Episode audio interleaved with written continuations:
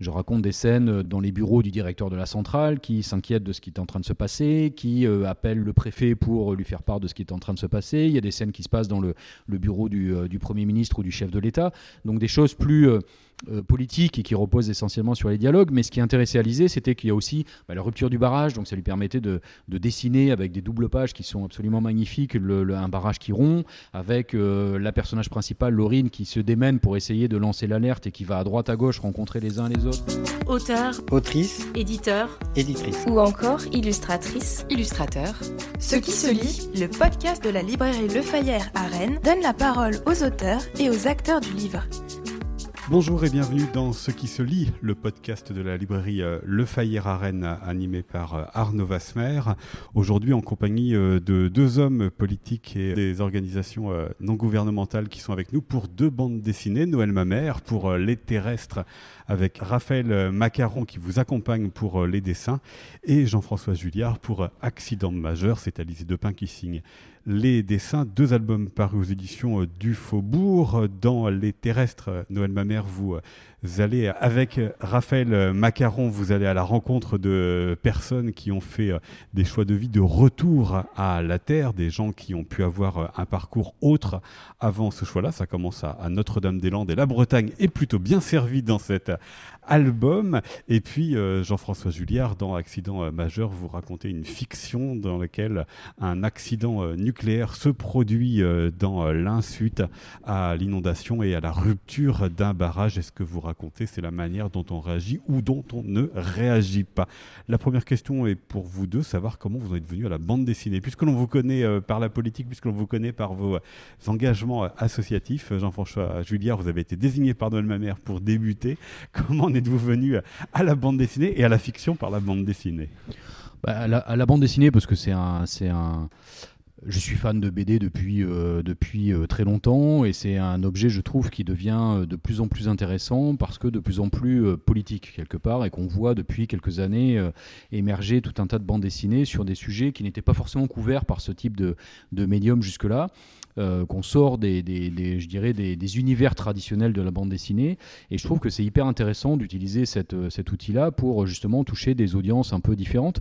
Donc c'est ce qui m'intéressait dans ce livre, c'est-à-dire d'utiliser la bande dessinée qui est accessible à un grand nombre de, personnes et qui intéresse beaucoup de gens pour parler d'un sujet qui est plus complexe, qui est celui du risque nucléaire, et à travers une fiction, parce que ça m'intéressait de, que ça se lise un peu comme, euh, comme une BD euh, d'action, parce qu'il y a de vraies scènes d'action à l'intérieur, parce que euh, ça, ça, peut se lire très facilement, et pour parler d'un sujet qui est éminemment complexe, qui est celui de, de l'énergie nucléaire et du risque que nous prenons les uns et les autres, sans même le savoir parfois, à vivre dans un pays où il y a des centrales nucléaires un petit peu partout. Donc c'est vrai que c'était, je trouvais, un, un, un, médium assez propice pour raconter cette, cette catastrophe-là euh, comme, un, comme un scénario de film finalement avec des événements qui se succèdent et, qui amènent à la fin à cette catastrophe nucléaire.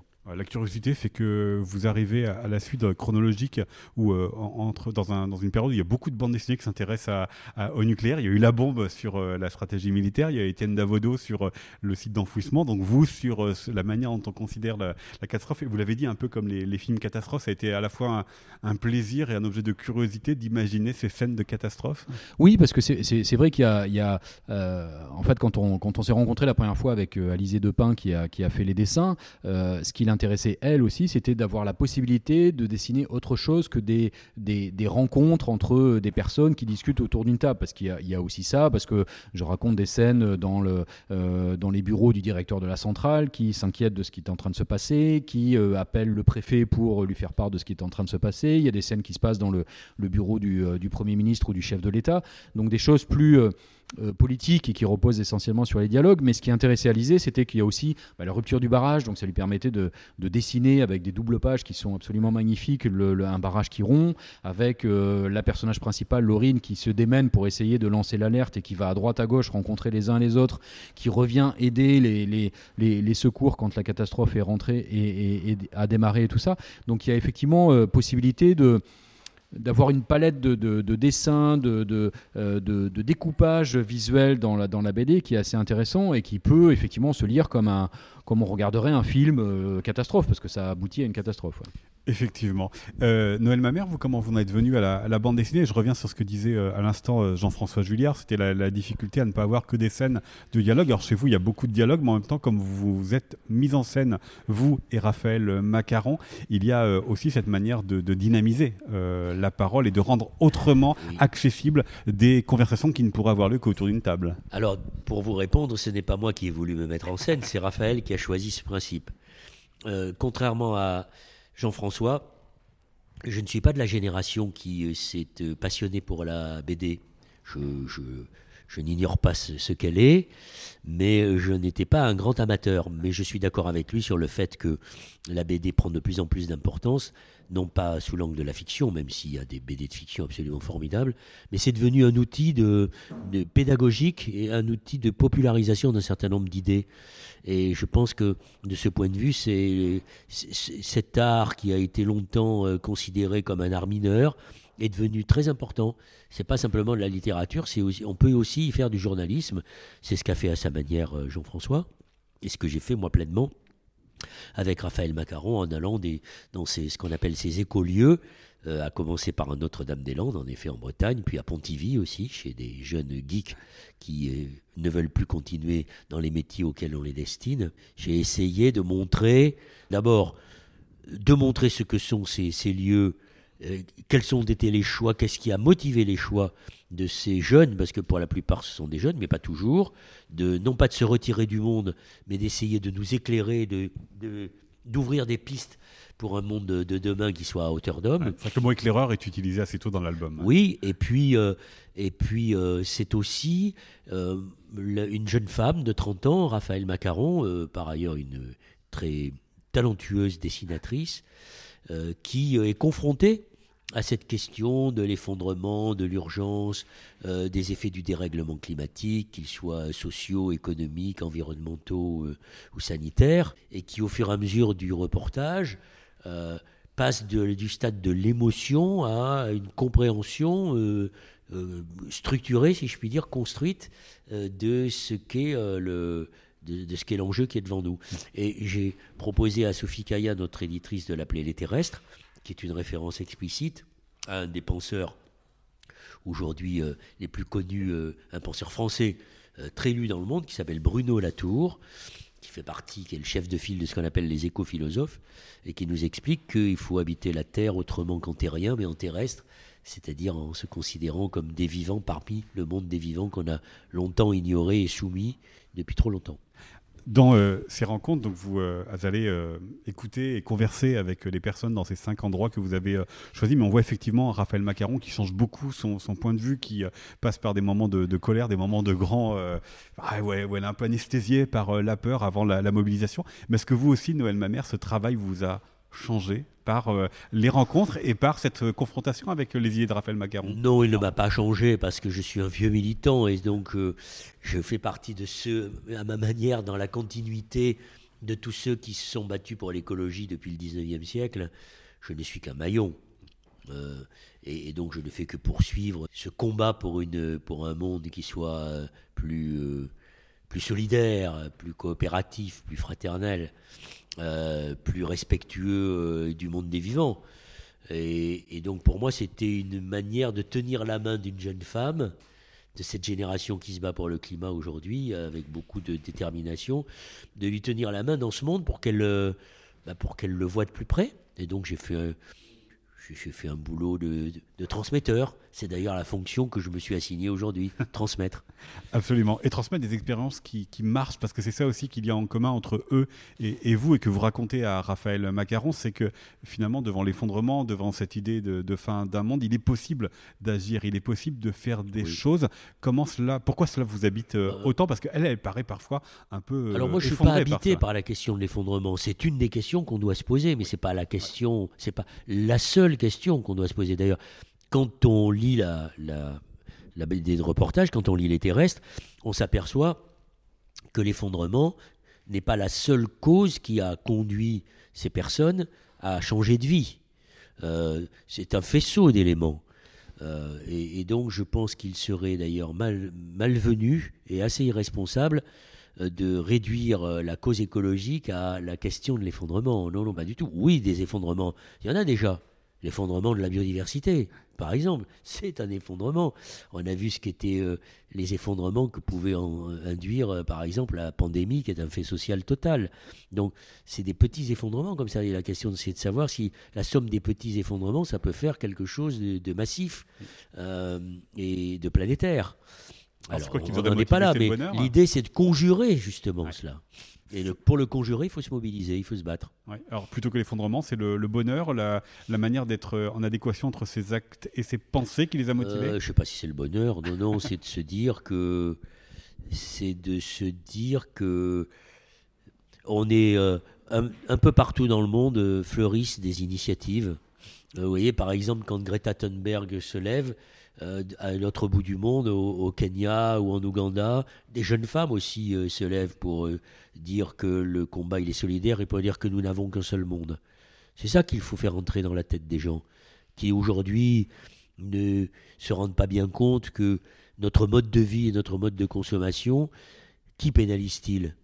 Il pénalise les plus, les plus vulnérables, les plus pauvres dans nos sociétés, mais il pénalise surtout ceux qui sont à l'autre bout du monde et qui contribuent, qui sont en quelque sorte les agents, enfin les, les employés de cette usine qui contribuent à, satisfaire notre exigence de consommation et de gaspillage. Mm.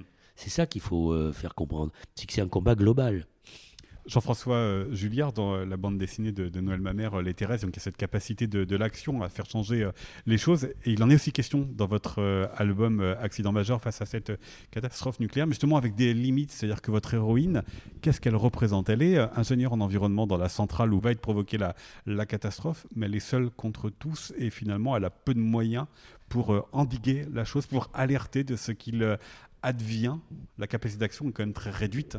Oui, sa capacité d'action est, réduite parce que c'est la première qui, qui, euh, qui, pressent que quelque chose de grave est en train de se passer, peut-être parce qu'elle a cette sensibilité environnementale, parce qu'effectivement elle est ingénieure en environnement, donc on peut imaginer que dans sa formation elle a été très sensibilisée à ces enjeux-là, et, en revanche elle se retrouve confrontée à la, dure réalité euh, euh, de l'univers du nucléaire, avec des ingénieurs qui ne sont pas là pour se soucier en priorité de l'impact sur l'environnement, mais pour produire de l'électricité, et dans une approche où on pêche par excès de confiance et par euh, suroptimisme sur notre capacité collective à gérer euh, le risque nucléaire. Donc c'est vrai, quand elle essaie d'alerter en interne, son premier réflexe c'est d'aller voir des collègues, eh elle se fait envoyer balader par ses collègues qui lui disent euh, mêle-toi de ce qui te regarde. En gros, on bah, gère. Surtout la... qu'ils gèrent la sécurité, donc c'est un peu leur domaine réservé. Exactement, donc elle, elle, elle donne l'impression qu'elle veut un peu empiéter sur leur plate-bande et du coup elle se fait envoyer balader par ces gens-là.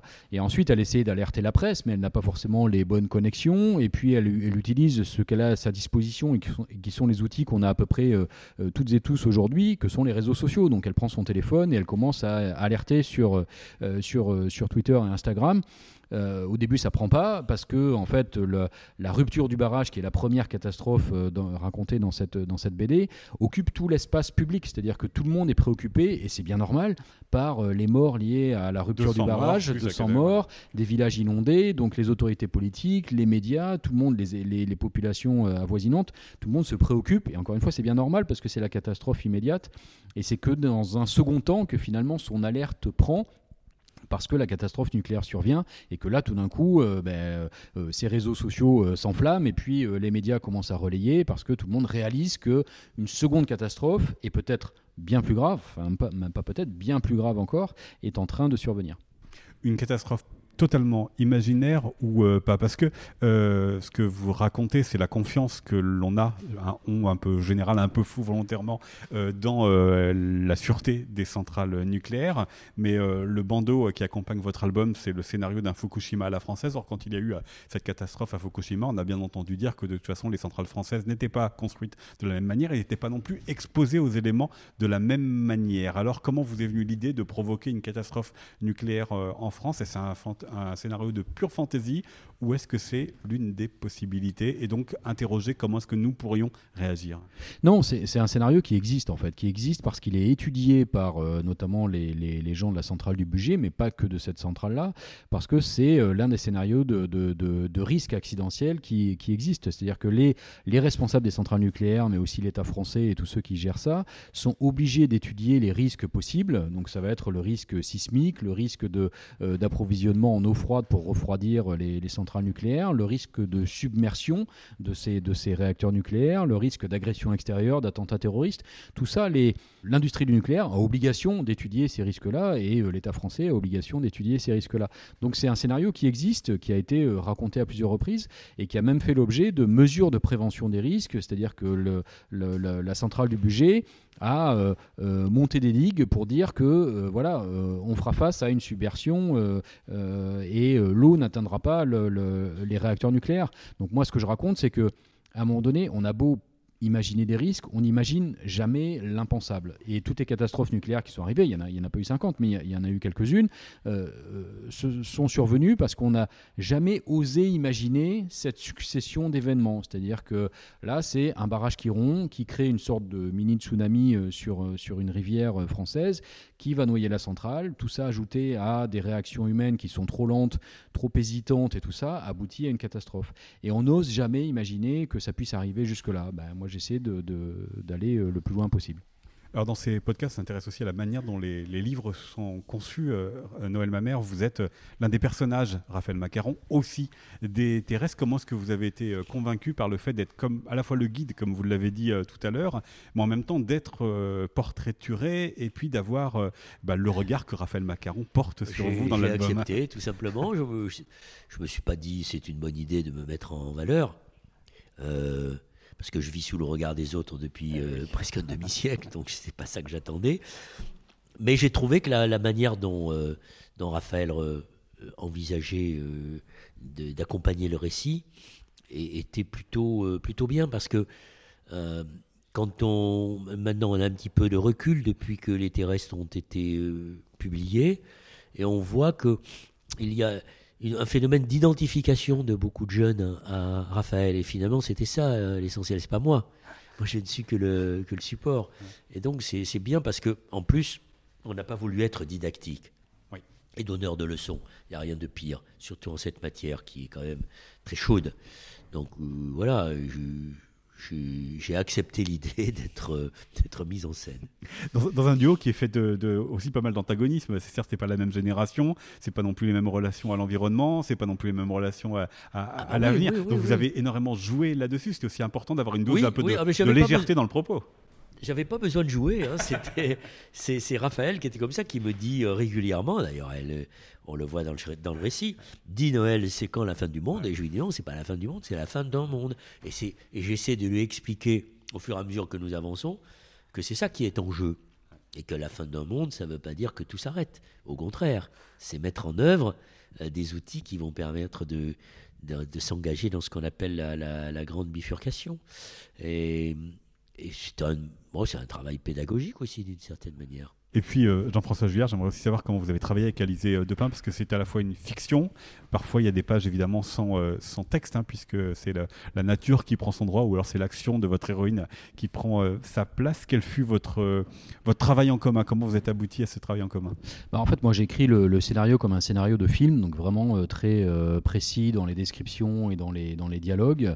Et j'ai confié ça à Alizé, qui a fait un premier storyboard, en fait un découpage. Donc on a vraiment construit ce projet comme un projet euh, très visuel, très cinématographique dès le début. Et, du coup, on s'est, mis d'accord, on s'est très bien entendu dès le, départ, on ne se connaissait pas avant. Et puis, il y a eu beaucoup d'échanges comme ça. Et elle a fait des propositions sur le scénario, j'ai fait des propositions sur le découpage et sur le visuel. Donc, on a, échangé. Et je crois qu'on a réussi à trouver le bon mode de fonctionnement pour que les propos de l'un et l'autre enrichissent le projet à la fin.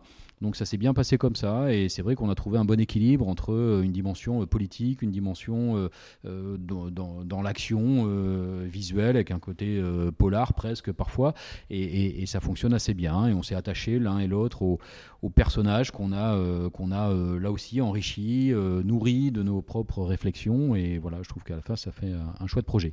Voilà, absolument. Ça s'appelle donc Accident majeur, c'est le titre de votre bande dessinée avec Alizé Depin. Et puis Les Terrestres, c'est la bande dessinée que vous avez signée Noël Mamère avec Raphaël Macaron. Deux bandes dessinées par résolution du Faubourg, Noël Mamère et Jean-François Julliard. Merci beaucoup à tous les deux. C'était Ce qui se lit, un podcast réalisé par Arnaud Vasmer pour la librairie Le Fayère à Rennes. Le podcast vous a plu?